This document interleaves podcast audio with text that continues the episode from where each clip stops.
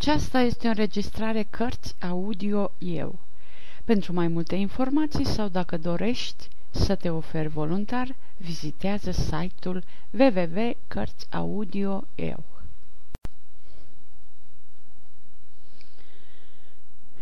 Înaintea tronului morții Căsătoria, în zilele acestea, este o batjocură aranjată de mâinile tinerilor bărbați și ale părinților. În majoritatea țărilor, bărbații tineri câștigă, iar părinții sunt cei care pierd. Femeia este privită ca o marfă, cumpărată și livrată de la o casă la alta. Cu timpul, frumusețea ei dispare și devine ca o piesă veche de mobilier uitată într-un colț întunecat. Civilizația modernă a făcut-o pe femeie puțin mai înțeleaptă dar i-a crescut suferința din cauza dorinței bărbatului. Femeia de ieri era o soție fericită, dar femeia de azi este o amantă tristă. În trecut mergea o arbă prin lumină, dar acum umblă cu ochii deschiși prin întuneric. Era frumoasă în ignoranța ei, virtuoasă prin simplitate și puternică în slăbiciunea ei. Astăzi a devenit urâtă în ingenuitatea ei, superficială și fără inimă în cunoașterea ei. Va veni oare acea zi în care frumusețea și cunoașterea, ingenuitatea și virtutea, slăbiciunea trupului și puterea sufletului să se unească într-o femeie? Sunt unul dintre aceia care crede că dezvoltarea spirituală este o lege a vieții umane. Dar atingerea perfecțiunii este înceată și dureroasă. Dacă o femeie își dezvoltă prea mult o latură și o neglijează pe alta, este pentru că poteca grea ce duce spre vârful muntelui nu este lipsită de bande de hoți și haite de lupi. Această generație ciudată trăiește între adormire și trezire. Ține în mâinile ei pământul trecutului și semințele viitorului. Cu toate acestea găsim în fiecare oraș o femeie care simbolizează viitorul. În orașul Beirut, Selma Karami era simbolul viitoarei femei orientale, dar, asemenea altor femei care sunt cu un pas înaintea timpului lor, a devenit victima prezentului. Ca o floare ruptă și dusă de curentul râului, ea mergea în procesiunea tristă a celor înviși. Mansur Bey Galib și Selma s-au căsătorit și locuiau împreună într-o casă frumoasă din Ras Beirut, unde trăiau toți demnitarii bogați. Faris Sefan de Karami a fost părăsit în singurătatea casei sale, în mijlocul grădinii și alivezii sale, precum un păstor singur în mijlocul turmei sale. Zilele și nopțile fericite ale nunții au trecut, iar luna de miere a lăsat amintiri de tristețe amară, așa cum războaiele lasă în urma lor, în urmă capete și oase moarte pe câmpul de bătălie.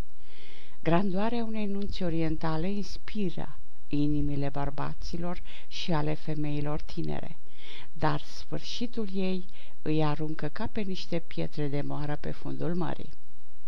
Exaltarea lor este precum pașii pe nisip, care nu rămân decât până când valurile vin și le șterg. Primăvara a trecut, la fel și toamna și iarna, dar dragostea mea pentru Selma a crescut cu fiecare zi, până când s-a transformat într-un fel de venerare mută.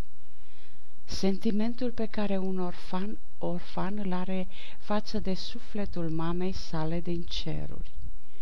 Dorința mea s-a transformat în tristețe oarbă, care nu vede nimic decât pe sine. Pasiunea care mă făcea să vărs lacrimi s-a transformat în uimire, care îmi topea curajul din inimă, iar suspinele de afecțiune au devenit o rugăciune continuă pentru fericirea Selmei și a soțului ei și pentru pacea tatălui ei. Speranțele și rugăciunile mele erau un zadar pentru că tristețea Selmei era o boală interioară, pe care nu o putea vindeca decât moartea. Mansur Bey era un om care dobândise foarte ușor o viață luxoasă, dar, în ciuda acestui fapt, era nemulțumit și lacom. După căsătoria cu Selma, l-a lăsat pe tatăl acesteia singur și s-a rugat pentru moartea lui ca să moștenească ce mai rămăsese din averea bătrânului. Caracterul lui Masurbe era ca și al unchiului său. Singura diferență dintre cei doi era că episcopul a obținut tot ce a vrut în secret, sub protecția straelor ecleziastice și a crucii de aur pe care o purta pe piept, pe când nepotul său a obținut totul public. Episcopul mergea dimineața la biserică și își petrecea restul zilei furând de la văduve, orfani și oameni simpli, dar Mansur Bey își petrecea zilele căutând satisfacție sexuală. Duminica, episcopul Bulos Galib își predica Evanghelia, dar în timpul săptămânii nu practica niciodată ce predica, ci se ocupa cu intrigi politice locale. Prin intermediul prestigiului și influenței unchiului său, Mansur Bey și-a făcut o afacere de a, din a asigura suport politic celor care îi puteau oferi o nevastă pe măsură. Episcopul Bulos era un hoț care se ascundea sub învelișul nopții, pe când nepotul său Mansur Bey era un excroc care mergea mândru la lumina zilei. Cu toate acestea, oamenii din națiunile orientale se încred în astfel de oameni, lupi și măcelari, care le ruinează țara prin lăcomie și care își doboară vecinii cu o mână de fier. Dar de ce consum paginile cu vorbe despre trădătorii națiunilor sărace? În loc să rezerv tot spațiul pentru povestea unei femei triste cu inima zdrobită. De ce vărs lacrimi pentru oamenii asupriți?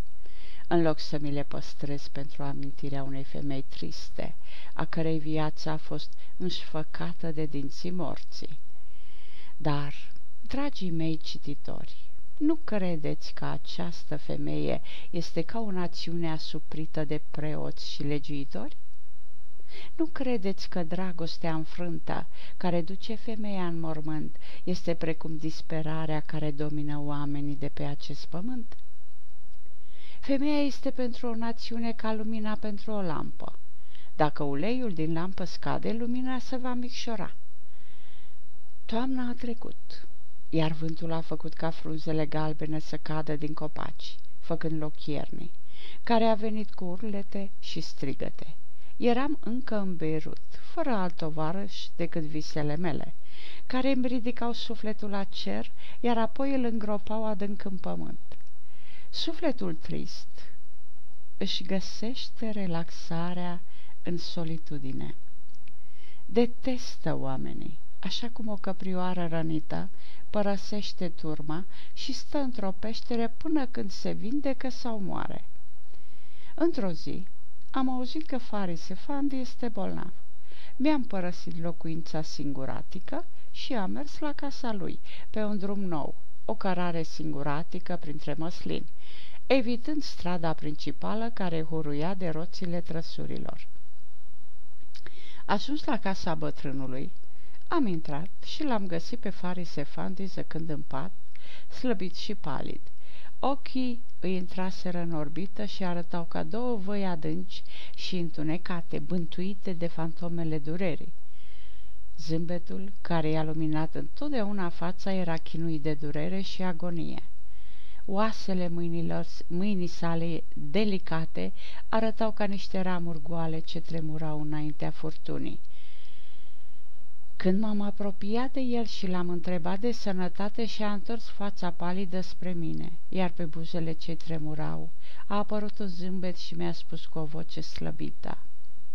Du-te, fiul meu, în cealaltă cameră și consolează-o pe Selma și adu-o să stea la capătăiul meu.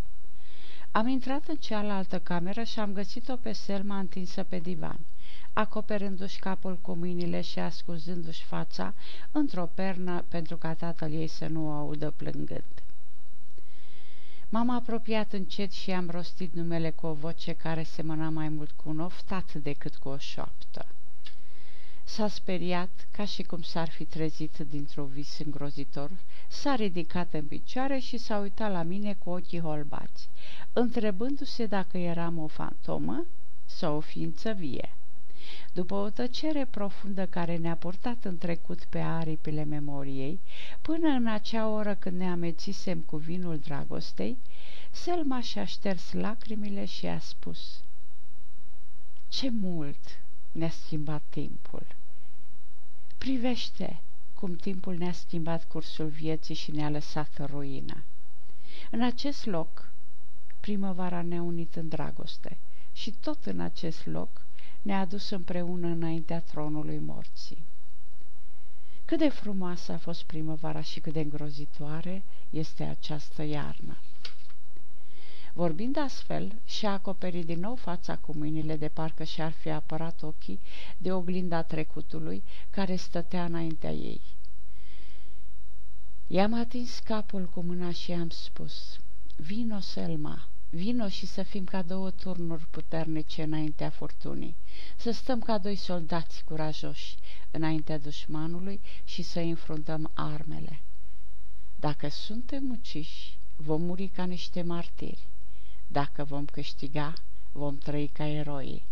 Înfruntarea obstacolelor și a greutăților este mai nobilă decât retragerea în liniște. Fluturele care zboară în jurul lămpii până moare este mai de admirat decât molia care trăiește în tunelul întunecat. Vino, Selma, să mergem hotărâți pe această cale, cu ochii îndreptați spre soare pentru a nu vedea craniile și șerpii dintre stânci și spini. Dacă teama ne oprește în mijlocul drumului, nu vom auzi decât vocile care vor râde de noi în noapte. Dar dacă vom ajunge în vârful muntelui învingători, ne vom alătura sufletelor din ceruri în cântece de triumf și bucurie. Înveselește-te, Selma, ștergeți lacrimile și tristețea de pe chipul tău. Ridică-te și să ne așezăm lângă patul tatălui tău, pentru că viața lui depinde de a ta, iar zâmbetul tău este singurul lui leac. Blândă și plină de afecțiune s-a uitat la mine și mi-a spus, Mă rogi pe mine să am răbdare, când tu însuți ai nevoie de ea? Un om înfometat va da bucățica lui de pâine unui alt înfometat? Un bolnav îi va da altuia medicamentul de care el are atât de multă nevoie?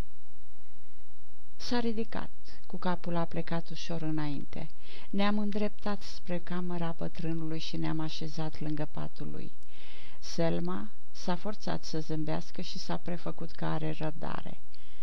Iar tatăl ei încerca să o facă să creadă că se simțea mai bine și că se îndrăvenea. Dar amândoi erau conștienți de tristețea fiecăruia și auzeau suspinele mute. Erau ca două forțe egale care se consumau în tăcere. Inima tatălui se topea din cauza căsătoriei fiicei sale. Erau două suflete, unul care pleca, iar celălalt care agoniza de durere, îmbrățișându-se în dragoste și moarte. Iar eu eram între cei doi, cu inima mea tristă. Erau trei oameni uniți și zdrobiți de mâinile destinului.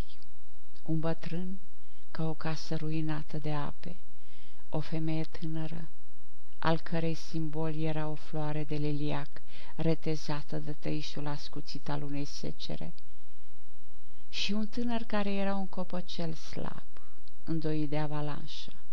Cu toții erau niște jucării în mâinile destinului. Faris Efandi s-a mișcat încet și și-a întins mâna slăbită spre Selma. Și cu o voce plină de iubire și tandrețe a spus Ia mâna, dragostea mea. Selma i-a luat mâna, iar apoi a continuat. Am trăit destul și m-am bucurat de fructele vieții. Am trecut prin toate etapele fără să-mi pierd cumpătul. Am pierdut-o pe mama ta când aveai trei ani și te-a lăsat pe tine, ca o comoară prețioasă în poala mea. Te-am privit cum crești, iar figura ta reproducea trăsăturile mamei tale, așa cum stelele se reflectă în apa unui lac liniștit. Caracterul, inteligența și frumusețea sunt ale mamei tale, până și felul de a vorbi și gesturile. Mi-ai fost singura mângâiere în această viață pentru că tu ai fost imaginea mamei tale în fiecare faptă și cuvânt.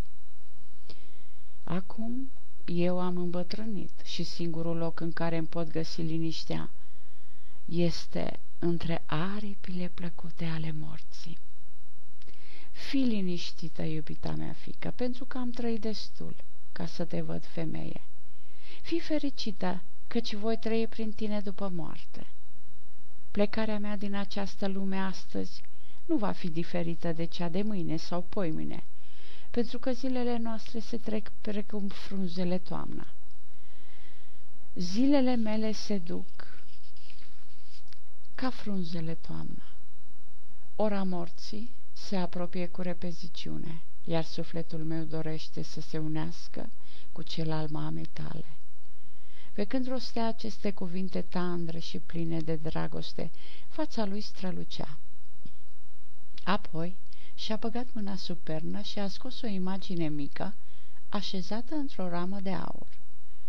Cu ochii la această mică fotografie a spus, Vino, Selma, vino să o vezi pe mama ta în această imagine. Se Selma și-a șters lacrimile și după ce s-a uitat îndelung la imagine, a sărutat-o de mai multe ori și a spus O, iubita mea, mă! O, mamă! Apoi a sărutat poza cu buzele tremurând de parcă vroia să-și verse sufletul în acea imagine. Cel mai frumos cuvânt care poate fi rostit de buzele unui om este cuvântul mamă.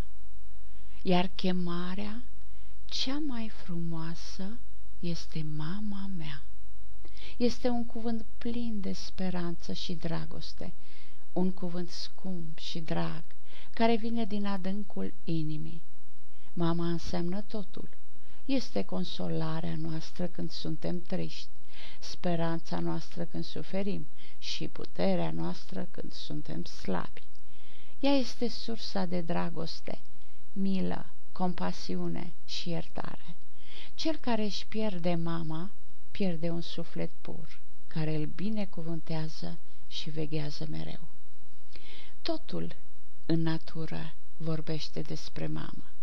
Soarele este mama pământului și îi dă acestuia hrană auzului. Noaptea nu părăsește niciodată universul până nu a adormit pământul în cântecul mării și ritmul păsărilor și păraielor, iar acest pământ este mama copacilor și a florilor. Le dă naștere, le hrănește și le îngrijește. Copacii și florile devin și ele mame bune pentru fructele și semințele lor. Iar mama, arhetipul a tot ce este viu, este spiritul etern plin de frumusețe și dragoste. Selma Karami nu și-a cunoscut niciodată mama, pentru că aceasta a murit când Selma era foarte mică. Cu toate aceasta, Selma a plâns când a văzut imaginea și a spus, O, oh, mamă!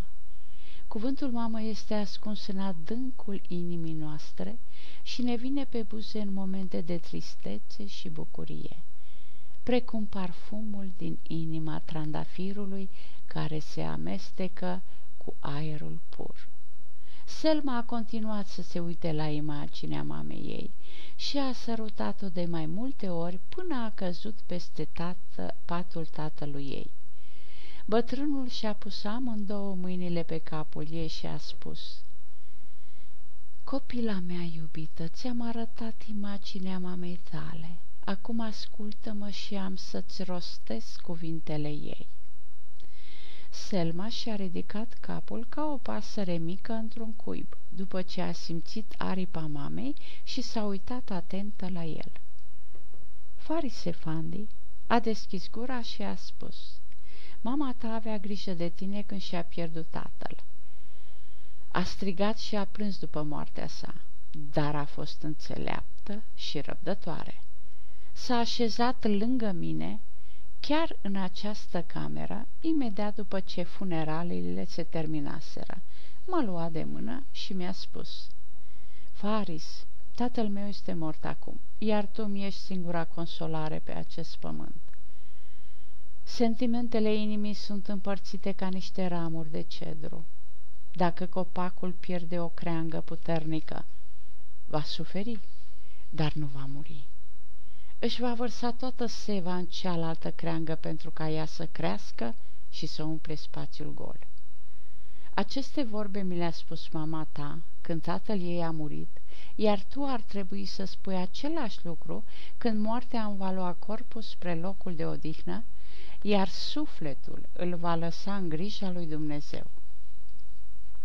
Selma i-a răspuns cu lacrimi în ochi și cu inima zdrobită. Când mama și-a pierdut tatăl, tu i-ai luat locul, dar cine îl va lua pe al tău când tu nu vei mai fi?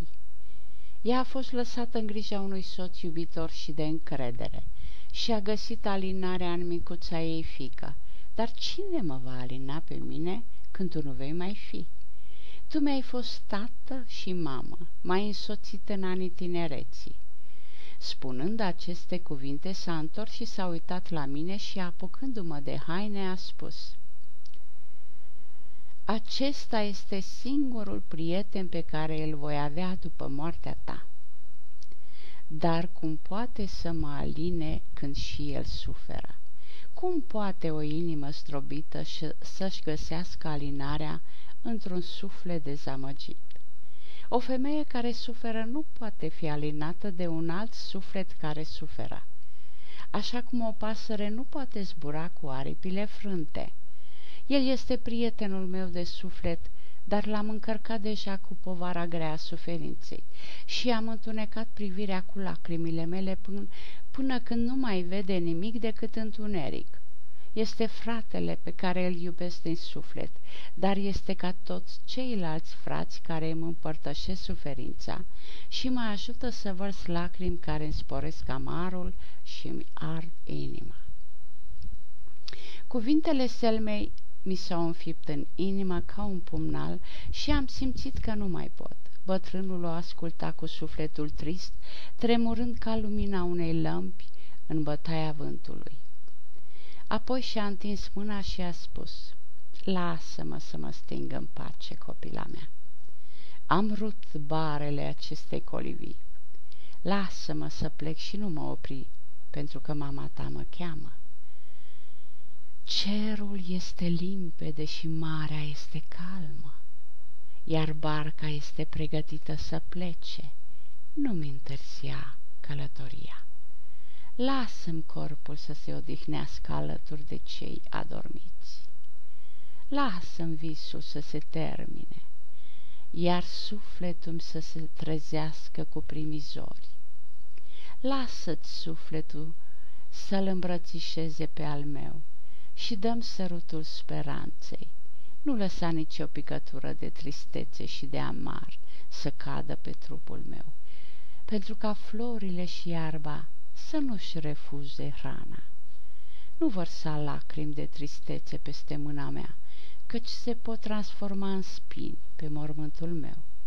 Nu scrie versurile agoniei pe fruntea mea, căci vântul poate trece, le poate citi și refuza să-mi poarte pulberea oaselor în câmpiile înversite. Te iubesc, copila mea, acum când trăiesc și te voi iubi și când voi fi mort, iar sufletul meu va veghea mereu asupra ta și te va proteja. Apoi, Farise Fandi s-a uitat la mine cu ochii pe jumătate închiși și a spus Fiul meu, fi un frate adevărat pentru Selma, așa cum tatăl tău a fost pentru mine. Fii ajutorul ei și prietenul ei la nevoie și nu o lăsa să jelească când jelitul, căci jelitul, după cel mort, este o greșeală. Spune-i povești frumoase și cântă pentru ea cântecele vieții, pentru a putea uita de suferințe. Amintește-i tatălui tău de mine, roagă-l să-ți spună poveștile tinereții tale și mai spune-i că l-am iubit prin fiul său până în ultima oră a vieții mele. Se lăsă tăcerea și am putut vedea vălul morții coborând peste fața bătrânului. Apoi și-a rotit ochii, s-a uitat spre noi și a șoptit. Nu chemați medicul, căci ar putea să-mi prelungească sentința în această închisoare prin medicamentele lui. Zilele sclaviei s-au terminat, iar sufletul meu caută libertatea cerurilor. Nu chemați nici preotul la căpătăiul meu, pentru că incantațiile lui nu m-ar salva dacă aș fi un păcătos și nici nu m-ar grăbi în rai dacă aș fi neprihănit. Voința oamenilor nu o poate schimba pe cea a lui Dumnezeu, așa cum astrologul nu poate schimba mișcarea planetelor. Dar după moartea mea, lăsați doctorii și preoții să facă ce vor, căci atunci corabia mea își va continua drumul până va ajunge la destinație. La miezul nopții, Farisefandi și-a deschis ochii obosiți pentru ultima dată și i-a îndreptat spre Selma, care îngenunchease lângă patul său. A încercat să vorbească, dar nu a putut, pentru că moartea învăluise deja glasul, dar a reușit totuși să spună. Noaptea a trecut. O, Selma! O, Selma! Apoi și-a înclinat capul, fața a devenit palidă și am văzut un zâmbet pe buzele lui când și-a dat ultima suflare. Selma a pipăit mâna tatălui ei. Era rece. Apoi și-a ridicat capul și s-a uitat la chipul lui. Era învăluit de giulgiul morții. Selma era atât de tulburată încât nu a putut să verse nicio lacrimă, să scoată un suspin sau chiar să se miște. Câteva clipe s-a uitat la el cu ochii fixi, ca de statuie. Apoi s-a plecat până când a atins cu fruntea podeaua și a spus O, Doamne, ai mila și fă la loc aripile noastre frânte. Farise fan de Carami a murit. Sufletul său a fost învăluit de eternitate, iar trupul său a fost redat pământului. Mansur Bey Calib a pus stăpânire pe averea lui, iar Selma a devenit sclavă pe viață, o viață de durere și suferință. Eram pierdut în tristețe și gânduri. Zilele și nopțile treceau peste mine, așa cum vulturul își vânează prada. De multe ori am încercat să uit de soarta mea tristă și să mă dedic cărților și scripturilor din trecut. Dar era ca și cum ai stinge focul cu ulei, căci în trecut nu am văzut decât suferința și nu am putut auzi decât plânsete și vaiete. Cartea lui Iov era mult mai fascinantă pentru mine decât psalmii și preferam elegiile lui Ieremia în locul cântecului lui Solomon. Hamlet era mult mai aproape inimii mele decât toate celelalte piese ale scriitorilor occidentali. Astfel, disperarea ne slăbește privirea și ne închide urechile.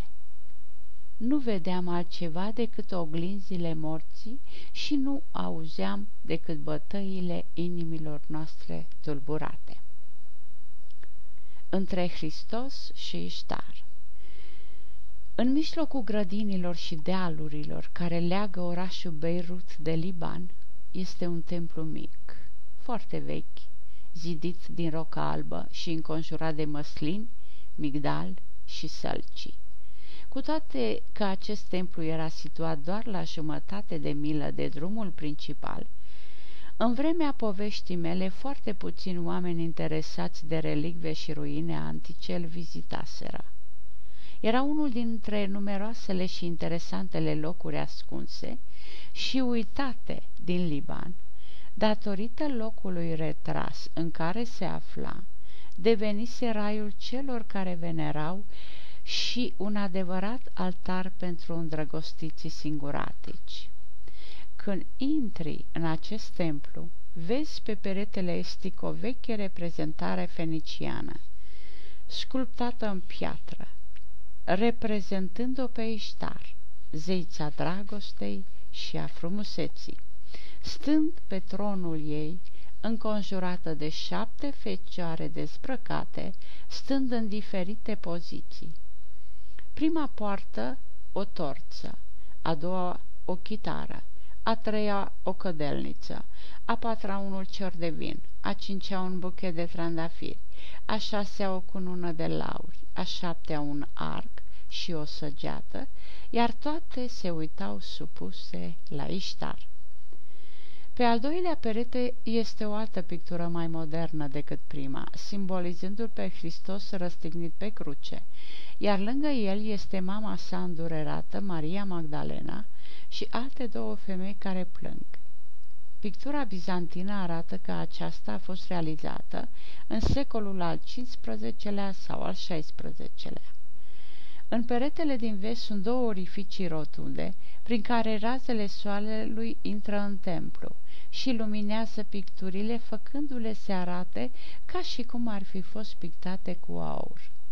În mijlocul templului era un bloc pătrat de marmură care avea toate laturile pictate, iar unele dintre picturi cu greu puteau fi văzute sub petele periferice de sânge, care demonstrează că oamenii din antichitate ofereau sacrificii pe această piatră și turnau peste ea parfum, vin și ulei. În acest mic templu mai există ceva, în afară de liniștea profundă. Ceva care dezvăluie celor vii secretele zeițelor și care vorbește fără cuvinte despre generațiile din trecut și despre dezvoltarea religioasă. O astfel de imagine îl poartă pe poet într-o lume îndepărtată de cea în care trăiește și îl convinge pe filozof că oamenii s-au născut religioși, simțeau nevoia să vadă ceea ce nu puteau vedea și desenau simboluri, al căror înțeles le dezvăluiau secretele lor ascunse și dorințele lor în viață și moarte. În acel templu necunoscut o întâlneam pe Selma, o dată pe săptămână și petreceam câteva ore cu ea, privind acele reprezentări ciudate, gândindu-ne la Hristos crucificat și meditând asupra bărbaților și femeilor tinere feniciene care trăiau, iubeau și venerau frumusețea prin Iștar, arzând tămâie în fața statuii ei și vărsând parfumuri pe altarul ei. Oameni din care n-a mai rămas nimic în afară de numele repetat de marșul timpului înaintea veșniciei. Este greu să descriu în cuvinte amintirea acelor ore când m-am întâlnit cu Selma, acele ore rupte parcă din rai, pline de durere, fericire, tristețe, speranță și suferință.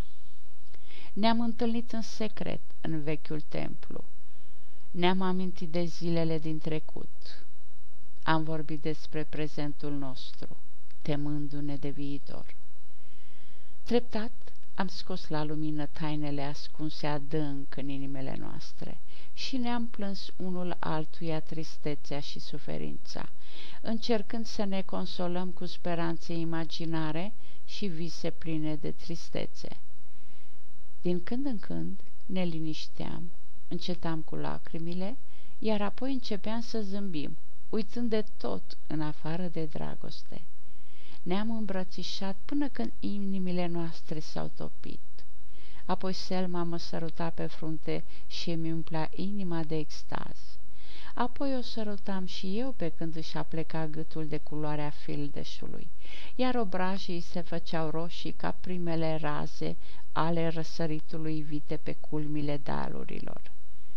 Ne uitam tăcuți la orizontul îndepărtat, unde norii se coloraseră cu razele portocalii ale apusului. Conversația noastră nu se limita la dragoste. Din când în când vorbeam despre alte subiecte și schimbam idei. În timpul discuției, Selma vorbea despre locul femeii în societate, semnele pe care generațiile din trecut le-au lăsat asupra caracterului ei, relația dintre soț și soție și despre bolile spirituale și degradarea care amenințau viața unui cuplu căsătorit.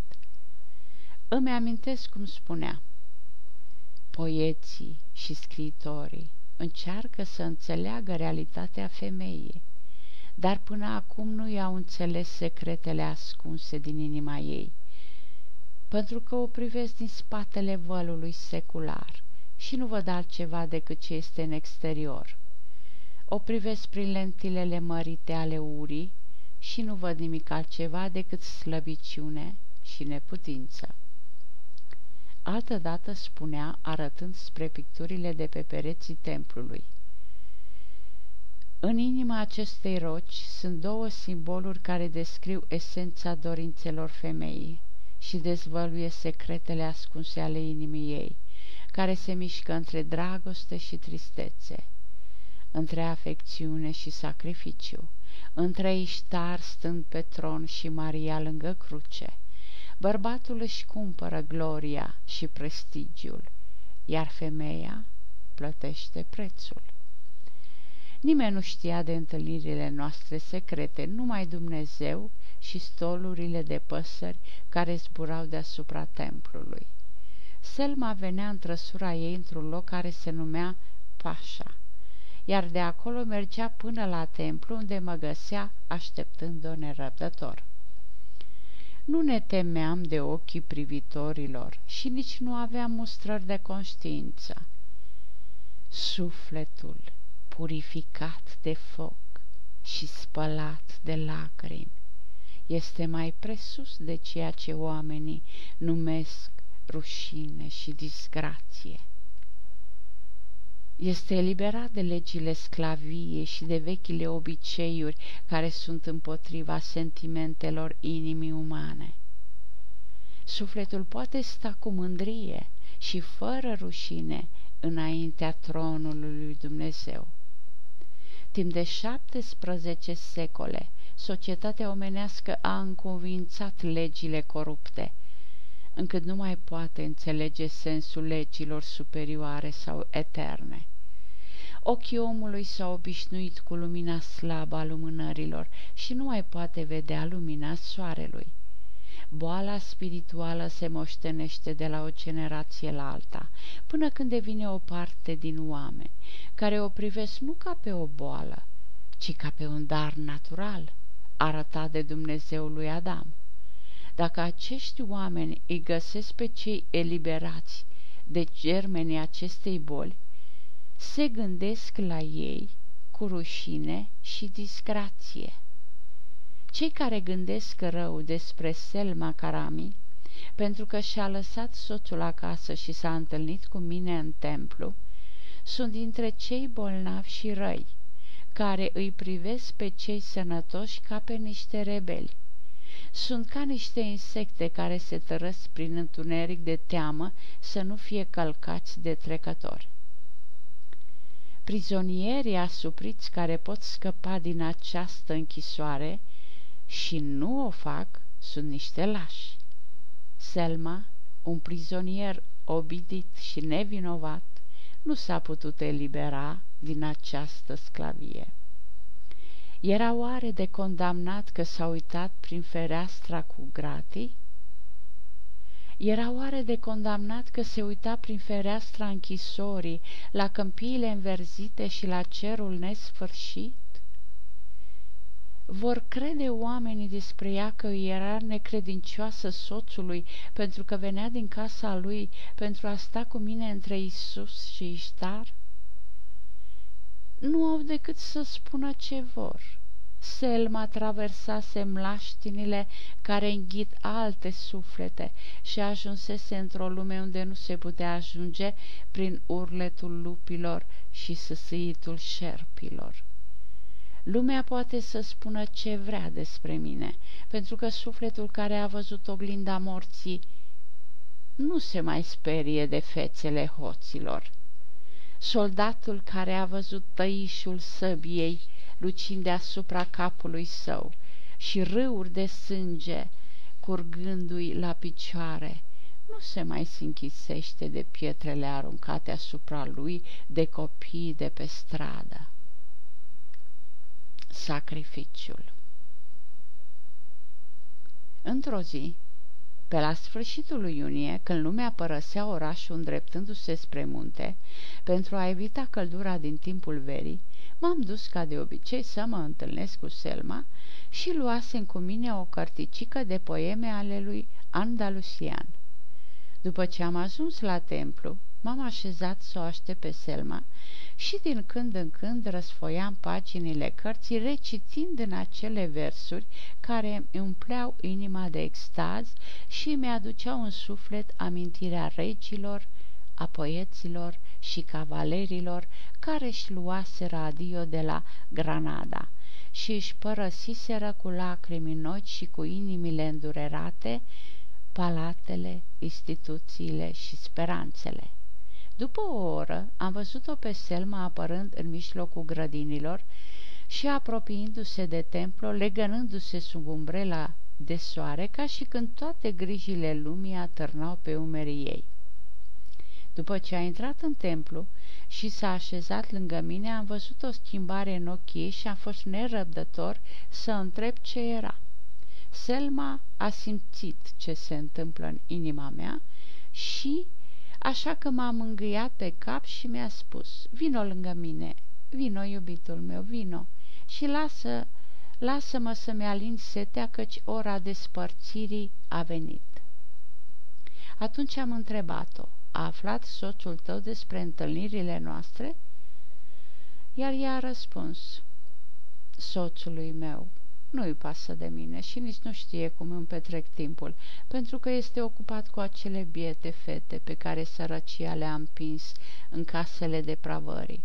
Acele fete care își vând sufletul pentru o bucată de pâine, plămădită din sânge și lacrimi. Am întrebat-o, ce te împiedică să mai vii în acest templu și să stai lângă mine de plin supusă înaintea lui Dumnezeu? Oare sufletul îți cere să ne despărțim? Iar ea a răspuns cu ochii în lacrimi. Nu, iubitul meu, sufletul meu nu vrea să ne despărțim pentru că tu ești o parte din mine. Ochii mei nu se satură niciodată să te privească pentru că tu ești lumina lor. Dar dacă destinul a hotărât ca eu să urmez calea grea a vieții, plină de șerpi, Aș fi eu mulțumită dacă soarta ta ar fi ca mea? Apoi a mai spus, nu pot să spun totul pentru că limba mea este mută de durere și nu mai poate vorbi. Buzele îmi sunt pecetluite de suferință și nu se mai pot mișca. Tot ce pot să-ți spun este că mi-e teamă să nu cazi și tu în aceeași capcană în care am căzut eu.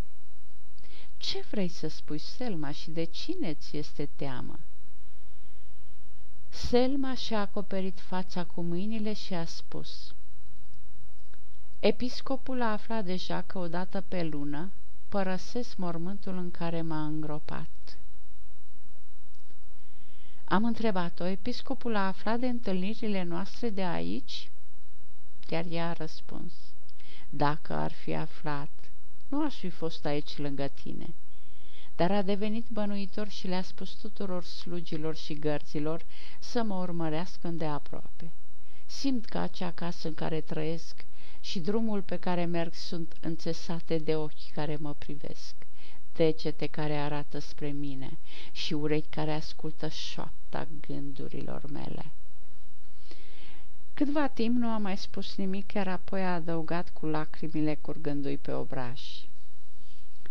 Nu-mi este teamă de episcop, că ceapa nu-l sperie pe cel înecat, dar mi-e frică să nu cazi în capcană și să devii prada lui.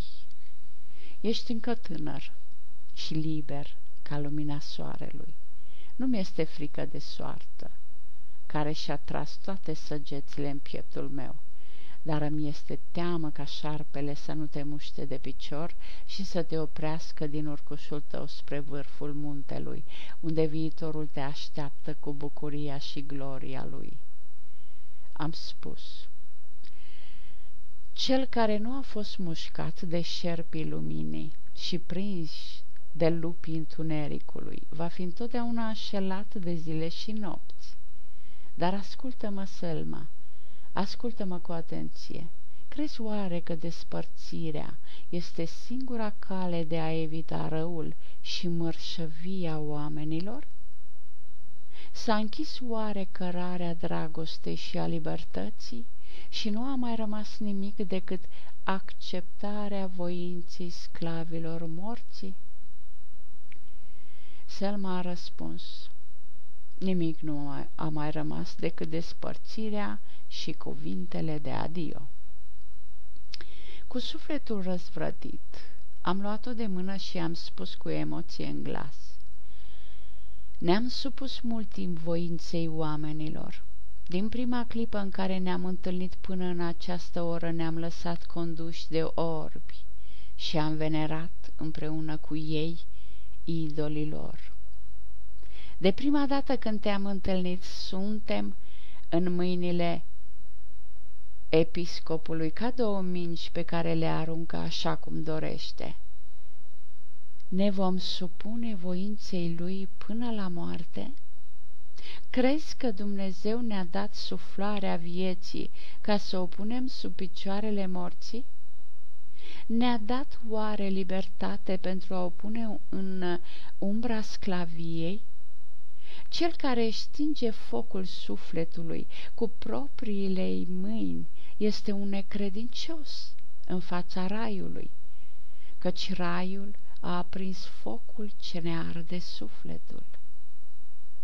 Cel care nu se ridică împotriva supririi își face o nedreptate.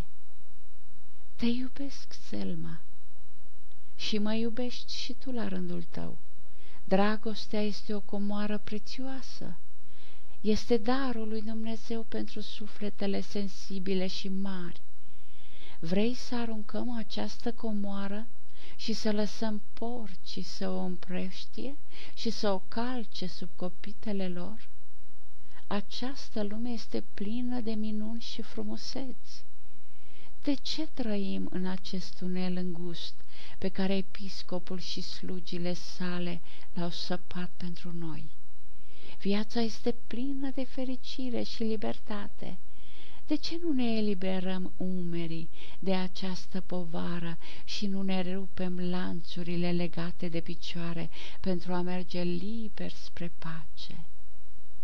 Ridică-te și hai să părăsim acest templu mic pentru templu mai mare al lui Dumnezeu să părăsim această țară cu toată sclavia și ignoranța ei și să plecăm în altă țară, îndepărtată și unde mâinile hoților nu ne ajung.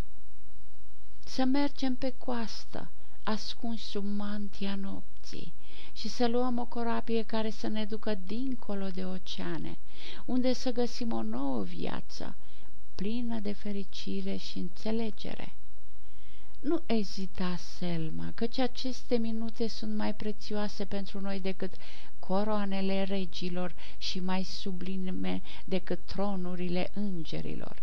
Să urmăm coloana de lumină care ne duce din acest deșert sterb în câmpiile înverzite unde cresc flori și plante aromate. A mișcat din cap și și-a îndreptat privirea spre ceva invizibil de pe tavanul templului. Un zâmbet trist a apărut pe buzele ei, apoi a spus, Nu, Nu, iubitul meu, cerul mi-a pus în mână o cupă plină de oțet și venin. M-am chinuit să o beau până la capăt pentru a cunoaște toată amărăciunea. Nu au mai rămas decât câteva picături pe care le voi bea cu răbdare. Nu merit o nouă viață plină de dragoste și pace. Nu sunt îndeajuns de puternică pentru plăcerea și farmecul vieții, pentru că pasărea cu aripile frânte nu poate zbura în înaltul cerului.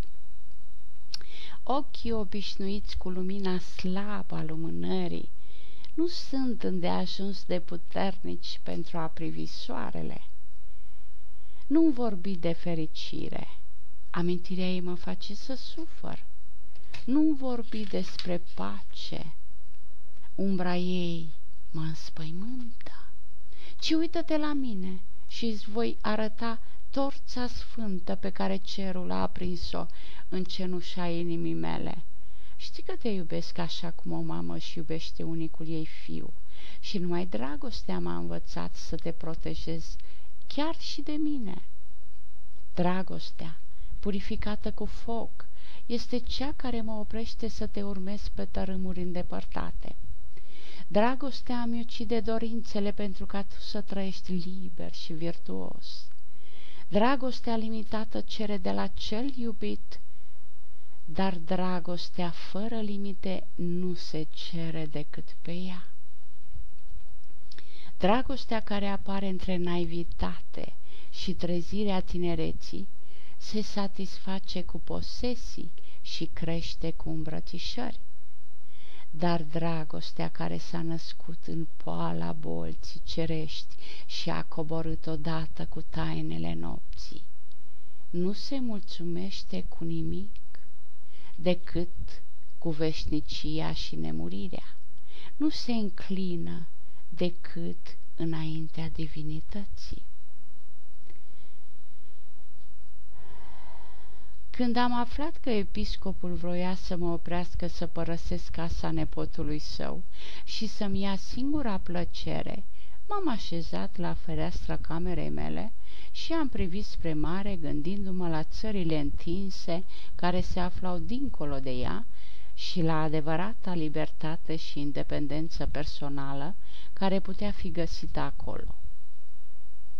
Am simțit că trăiesc aproape de tine, înconjurată de umbra spiritului tău, înecată în oceanul iubirii tale.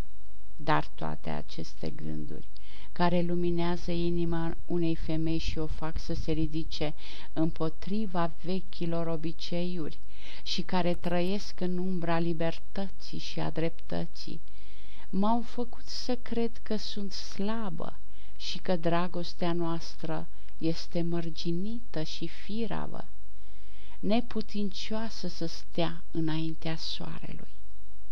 Am strigat ca un rege a cărui împărăție și comoară au fost uzurpate, dar imediat ți-am văzut chipul printre lacrimi și mi-am amintit de ce mi-ai spus odată. Vino, Selma, vino și să fim ca două turnuri puternice înaintea furtunii, să stăm ca doi soldați curajoși înaintea dușmanilor, dușmanului și să înfruntăm armele. Dacă suntem uciși, vom muri ca niște martiri. Dacă vom câștiga, vom trăi ca eroi.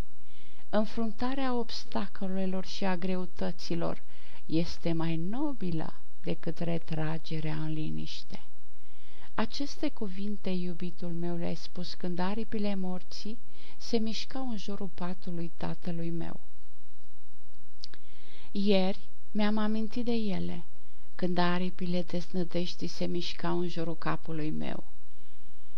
M-am întărit și am simțit în întunericul închisorii mele un fel de libertate prețioasă, care ne ușura dificultățile și reducea suferințele am descoperit că dragostea noastră este adâncă precum oceanul, înaltă ca stelele și infinită ca cerul.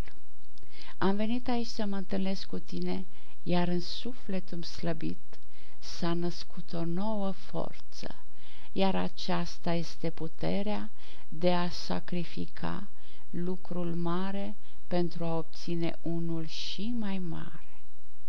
Este sacrificarea fericirii mele pentru ca tu să rămâi virtuos și respectabil în ochii oamenilor și cât de mai departe de viclenia și persecuția lor. În trecut, când veneam în acest loc, lanțuri de ceruri mă trăgeau în jos. Dar azi am venit cu o nouă hotărâre care ia în dărâdere aceste lanțuri și scurtează calea. Obișnuiam să vin în acest templu ca o fantomă speriată. Dar azi am venit ca o femeie curajoasă care simte urgența sacrificiului și cunoaște valoarea suferinței. O femeie care vrea să-l protejeze pe cel pe care îl iubește, de cei ignoranți și de sufletul ei flămând. Stăteam lângă tine ca o umbră tremurătoare. Dar azi am venit aici ca să-ți arăt adevăratul meu ego, înaintea lui Ștar și a lui Hristos. Sunt un copac care a crescut în umbră, dar azi mi-am întins crengile pentru a mă bucura un timp de lumina soarelui. Am venit să-ți spun adio, iubitul meu, și sper că vorbele noastre de adio vor fi mari și dureroase ca dragostea noastră. Lasă ca despărțirea noastră să fie precum focul, care modelează aurul și îl face să fie mai valoros. Selma nu m-a lăsat să vorbesc sau să protestez, ci s-a uitat la mine. Ochii străluceau, fața își păstrase demnitatea părând ca un înger demn de pace și respect. Apoi s-a aruncat asupra mea, lucru pe care nu-l mai făcuse niciodată. M-a îmbrățișat cu brațele delicate și m-a sărutat lung, profund și cu pasiune. În vreme ce soarele apunea, retrăgându-și razele din acele grădini și livezi, Selma s-a dus în mijlocul templului și s-a uitat la pereții lui și în colțuri, ca și cum ar fi vrut să lumineze cu lumina ochilor ei picturile și simbolurile. Apoi a intrat și a îngenunchiat cu evlavie înaintea imaginei lui Hristos. I-a sărutat picioarele și a spus, O, Iisuse, am ales crucea ta și am părăsit lumea de plăcere și fericire a lui Ștar. Mi-am pus pe cap coroana de spin și am lepădat coroana de lauri și m-am spălat cu sânge și lacrimi în loc de parfum și arome. Am băut oțet și venin din cupa ce era hărăzită vinului și nectarului. Primește-mă, Doamne, printre adepții tăi și du-mă spre Galileea la oaltă cu cei ce te-au ales pe tine, mulțumiți cu suferințele lor și încântați de tristețile lor. Când s-a ridicat și s-a uitat la mine, mi-a spus, Acum am să mă întorc fericită în colivia mea întunecată, unde trăiesc fantomele îngrozitoare. Nu mă compătimi, iubitul meu, și să nu-ți pară rău pentru mine, căci sufletul care vede o singură dată umbra lui Dumnezeu nu se va mai teme niciodată de fantomele răului. Iar ochii care s-au îndreptat odată spre cer nu vor mai fi niciodată închiși de durerea acestei lumi. Spunând aceste vorbe, Selma a părăsit templul. Eu am rămas acolo pierdut în marea adânca gândurilor, absorbit în lumea revelației unde Dumnezeu stă pe tron, iar îngerii scriu faptele oamenilor, unde sufletele recită tragedia vieții, iar miresele cerului cântă imnuri de dragoste, tristețe și nemurire. Noaptea se lăsase deja când m-am trezit din leșin și m-am găsit derutat în mijlocul grădinilor, repetând ecoul fiecărui cuvânt rostit de Selma și amintindu-mi tăcerea ei, faptele ei, mișcările ei, expresia ei și atingerea mâinilor ei până când am realizat semnificația despărțirii și durerea singurătății. Eram trist și cu inima zdrobită. A fost prima descoperire a faptului că oamenii, chiar dacă se nasc liberi, vor rămâne sclavii legilor stricte, hotărâte de strămoșilor, și că cerul, pe care ne-l imaginăm neschimbat, este răspunsul lui astăzi la voința zilei de mâine și supunerea lui ieri la voința lui de azi. De multe ori, până târziu în noapte, m-am gândit la legea spirituală care a făcut-o pe Selma să prefere moartea în locul vieții și de multe ori am făcut comparație între noblețea sacrificiului și fericirea revoltei, de a descoperi care dintre ele este mai nobilă și mai frumoasă. Dar, până acum, nu am descoperit decât un singur adevăr din toate acestea, iar acest adevăr este sinceritatea care face ca toate faptele noastre să fie frumoase și onorabile. Iar această sinceritate era Selma Karami.